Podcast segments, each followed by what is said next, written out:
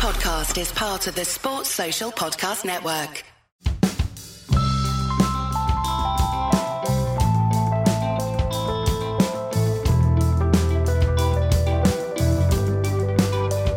Welcome to an emergency edition of Red Inker with me, Jarrod Kimber, to talk about the World Cup final. I don't think there's really a way to explain how big a moment this is for England to be holding two World Cups at the same time without really going back to the start. Actually, maybe not the start, weirdly enough, of limited overs cricket, but perhaps the middle. There had been two white ball World Cups played when England was still playing red ball limited overs cricket. So if you don't know the full history, we started playing limited overs cricket in whites with a red ball. Kerry Packer comes along in Australia for TV, and that takes over. And by 1992, we have our first white ball World Cup. By 1996, we have our second white ball World Cup. And at the start of 1998, England are hosting South Africa in some one days at home, and they're using a red ball and whites. There was a tournament at the end of that summer where they changed it over to a white ball and blues. It shows you how far behind they got. They really weren't thinking about cricket in a very good way. And I remember doing research on just on how poorly England had gone, and I found the a list for the best 50 ODI players of all time. It was done in 2011 on Cricket Web, which is like a just a chat room, but it was a really exhaustive list, and they got a lot of different people to vote. And there's no way that it was uh, accurate. I mean, none of those things ever are, but they certainly did their work. And I couldn't find anything else, especially pre 2015, that was really anywhere near that good, or that wasn't biased to one country or another. And to be fair to Cricket Web, they had cricket fans from all over the world being involved and very knowledgeable as well when you go through their replies. Um, and you can imagine there's a lot of people arguing with each other in those replies. So the Cricket Web 2011 Best 50 ODI Players of All Time had one English ODI player. And the player was even more random. It was Neil Fairbrother, who was, I suppose, a bit like Chris Harris and another one of these players who was a little bit like Michael Bevan, but not quite at the level of Michael Bevan. Now, Neil Fairbrother was a really good player, but it does say something that he's in the top 50 of all time and no other England players even made it. I remember in the, I'm trying to remember which press box it was. I think it's in the Pune press box. They've got a bunch of posters of great, or photos of great players around their press box. And there's like little plaques on all of them. I think it's the Keith Miller one that might have the wrong name or something along those lines. But uh, when you go around, one of them is Ian Botham, and it says a fantastic test player, but strangely a disappointment in ODI cricket. And then you go back and you look at Botham's record, and I think it was underwhelming considering what he had done in Test cricket at his peak. But to be fair, ODI cricket got very big when Botham was no longer particularly at his peak anyway. He's probably not going to be in the top 50 ODI players or even in that conversation. And you go through it, David Gower's got this ridiculously high peak on the ODI ICC all time rankings, but he averaged 30. I think Alan Lamb is an interesting shout because he had a fairly uh, high 30s average with a good strike rate for his era, but probably again not an all time great. Robin Smith played that one great innings, of course, and a few others around it, but again, not as consistent as you want. Darren Gough was a really good one day. And then after him, you had Paul Collingwood and Jonathan Trott. None of these players are bad. None of these are bad players. Jonathan Trott made an ICC ODI team of the year once. I think David Gower and Ian Botham certainly would have been, I don't know, what's the best way of putting it, in the all time considerations if they'd taken the game a little bit more seriously. And Darren Gough was a really, really good bowler. I think he's got the 16th or 17th best strike rate in ODI cricket, minimum of 200 wickets. Like when we're not talking about duds, but we're also looking at that top 50 players of all time. And I'm not sure there is an England player who deserves to be in. Even Fairbrother's case is he's 47 on the list. So it's not as if he's a huge star there. And so you do understand when you start to look at this that England doesn't have this one day history that a lot of other teams had. Little successful periods where they were really good. When England were good at one day cricket, no one was playing it. And there's a really interesting thing that every time I talk about one day cricket uh, and England, Adam Hollioake is mentioned. And so Adam Hollioake was a very successful captain at Surrey. He's a really interesting player in the history of cricket. He bowled a knuckleball well before anyone else and had a lot of, he was a change up bowler in an era that uh, it just wasn't really a thing. Even the Australian slow ball bowlers weren't quite like Adam Hollioake. And the interesting thing with all that is that his era as captain is mentioned a lot when you talk about English ODI cricket. And I remember not that long ago going, oh, I wonder how many games he had because I don't remember him being captain that often. he captained 14 games. And he did manage to win the 1997 Champions Trophy. That sounds pretty good, doesn't it? It wasn't the ICC Champions Trophy, though. It was a four team Champions Trophy. And that was his first run as, as captain. And I think he won, must have won four games there to win that tournament. It's still a multi team tournament, and Pakistan, India, and West Indies were all there. So it wasn't as if that it was a terrible tournament or anything. But from then on in, he only won two more games. And that the fact that's still mentioned and is still fondly remembered is one part of the story that I find really interesting when you talk about the history of English cricket. The other thing is that he only got 14 games and they moved on from him. And whether it comes to slow balls, tactics, the way he thought about limited overs cricket, I think Adam Hollioake was clearly light years ahead of the rest of English cricket. I keep calling it white ball cricket. Remember, it wasn't white ball cricket at that time. And the, the other interesting thing I found was when going through the history was that in the 1980s, England were the second best ODI team in the world. Now, second best in that era was quite a way back from the West Indies. West Indies had a win loss ratio, I think, of over three wins per loss, and England were probably closer to about 1.2, 1.3. But even they did have that record. By the 90s, they'd moved to second worst if you don't count Zimbabwe and some of the other teams that only played a couple of times. They're second worst in the 2000s, again, if Zimbabwe doesn't make your list, or third uh, worst if Zimbabwe do. And obviously, Bangladesh would push them all the way up to fourth worst. it's not particularly good. And so that whole 20 year period, if you look at the history of ODI cricket, and I'm probably probably one of the few people that is, I don't know if an expert on this is the right way of putting it, but obsessed with it is certainly right. One day cricket was very accidental in the 70s, and while the West Indies were the best team, there wasn't a lot of planning on it. In fact, the West Indies might have been one of the few teams that really thought about it a lot because they made a lot of money through Kerry Packer, and so they put a little bit more time in than the others but most people didn't take it seriously at all. Most players did, only played it because they were getting paid to play it. It wasn't as if they were driven to do it. a bit. Think about the early period of T20; it was quite similar. By the 80s, Australia, towards the end of the 80s, gets to a point where they start coming up with formulas and they start looking at the way that it is played, running harder, fielding quite well, all these sorts of things, which start to take over one-day cricket. You then have New Zealand and 1992 when Martin Crowe's mad mind gets involved with it and he starts to come up with opening the bowling with spinners and having a middle order player open the batting in Mark Greatbatch.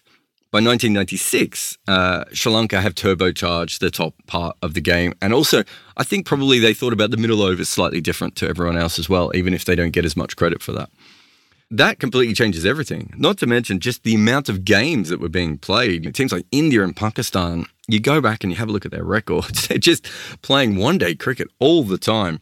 And at that point, that's the professionalization of one day cricket. That's what's led to what we have now with T20 and even the franchises and everything else. It all comes from that little period in the 90s. And the minute the ODI cricket starts to get played properly, people start to actually I don't know what's the best way of putting it. Think about it. Uh, players, I remember t- talking to Ricky Ponting and I said to him, Why did you take one day cricket seriously? And it's because he grew up watching it on TV, not realizing that all the other players weren't taking it seriously at that point. And so that whole generation comes through of players who really do take it quite seriously. And in some cultures, it ends up being the major form of cricket. It's different countries really take it seriously. And England don't they don't transform to the white ball. They don't transform to colored clothing, which I suppose is the same thing. They don't move on. And when they have that tiny, like a camera flash of a flare up with Adam Hollioake, um, the minute it doesn't work for them, they completely move on from it. What's interesting is in 2010, when they win the World T20, and remember, it wasn't a World Cup at that stage look, T20 was very raw. People didn't really know what they were doing. They had, from county cricket, they had a few ideas, but it wasn't planned for or anything. But if you go back and you listen to the England team, they did prepare quite well for that particular tournament. Certainly better than Australia, who they would go on to beat in the final. Should have been the canary in the coal mine that should have told us, wait a minute, there is something here. England, if they get their act together, there is something here. And it was interesting because I was in the UK by that time and I didn't see it coming. And yet I was totally obsessed with Pro 40 cricket. And I thought Pro 40 cricket was so good because it made the bowlers really think about striking more often with the ball, but also having to bowl when the batters were, were attacking them a little bit more. And made, for me, watching some of the cricket, there was, I could see how it was evolving the way that people were batting. in that they had to bat long periods of time, but fast at the same time. It was that weird combination. And if you look at what happens next in English cricket, Pro 40 plays a huge part in it. But I was also there in 2015 at the World Cup watching uh, the, the game I covered live. I actually probably covered a few games live, but the game I really remember was in Christchurch. Uh, it must have been Hagley Oval. And uh, they were playing uh, Scotland, and this is like a very, very amateur Scottish team at that stage. And in the first, I can't remember if it was the 25 over mark or the 30 over mark, but whatever it was, England made more runs in the first part of the game when they didn't lose any wickets than they did later on. And we were watching them and just going, what is this? And I remember being really critical of them with George Dobell sitting beside me. And at one stage he turned around and he goes, but this is as good as they are. And there was a point in Scotland's chase when I think Kyle Coetzer and Preston Mommsen had put some runs together and they were chipping it around. And we were sitting there starting to work out mathematically how Scotland could win this game. And it was a 300 run chase. Like Scotland should never have been in that game. This isn't the, the Scotland of a few years later that would actually beat England. This is the Scotland that was like, literally had a chairman and a CEO was the same person who went around in tartan trousers having a good time. It was a completely different world of Scottish cricket. They were clearly building towards the team they've become now. But you were looking at it going, they've made 300 England, but Scotland are a chance of getting this. There just looked to be nothing particularly interesting or dynamic about the way that England played cricket at that point. They just, they felt completely rancid. The next year, they are in the World T20 final, or let's just call it the T20 World Cup final, and they go within a Carlos Brathwaite of winning the tournament. That on its own, I think, tells you a how much talent they had that they weren't using, but also how quickly they understood the basics. And I think things have changed. I actually think they're much better um, thinking team than they were in 2016 and 2017 when they lost the Champions Trophy to um, Pakistan in that semi final. I think now they're not just a team that goes out there and Trevor Bayliss gave them a license, but they've moved on from just having a license and they're actually very smart. They won the 2019 World Cup by playing a slightly different format of cricket than they wanted to. They won this World Cup by playing a slightly different format than they wanted to. The interesting thing is that 2019 and this victory, even 2016 and 2021 or 2017, you can throw them all in there because they've been so successful in making so many finals over that time. You do look at the England team and you do think to yourself, I'm not sure we've seen them at full strength firing in a World Cup yet. And yet they currently hold two different forms of World Cup. And they're a very big chance of going back to back again in the next one. And this tournament, they did it without a full strength team as well. They were missing so many key players by the end, and yet they were still the most dominant team in the tournament.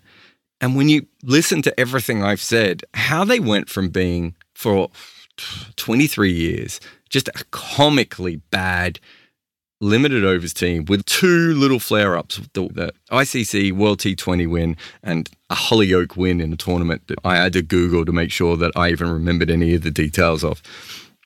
How do they go from losing being the second worst major team and being third worst major team and being a laughing stock, and in 2015, virtually not even being in the tournament at all, to being the first team in cricketer to hold two different format World Cups at the same time. You know, West Indies were, had their great period from 2012 to 2016. They were nowhere in one day cricket. Australia, all these one day World Cups, but in T20 cricket, just never really understood what they needed to be able to do. And by the time they were that good in T20 cricket and had that one good tournament last time, with a little bit of luck on their side and everything else, their one day cricket had fallen off. And they weren't even a, a major force probably in one day cricket by that stage it's incredible to think that we're talking about England being the best white ball team in the world. And we were saying it before based a lot on bilateral results and then winning an ODI World Cup at home. You know, now we're talking about them having won two World Cup, one at home, one away in two different formats. We've also got to start looking in the fact that they've made semi-finals of other tournaments along the way and a final of another tournament as well. If you're young and you've heard all this so far, you're probably thinking to yourself, they were actually that bad. But if you lived through it like anyone over the age of, I don't know, 35, you can't help but think, are they actually this good?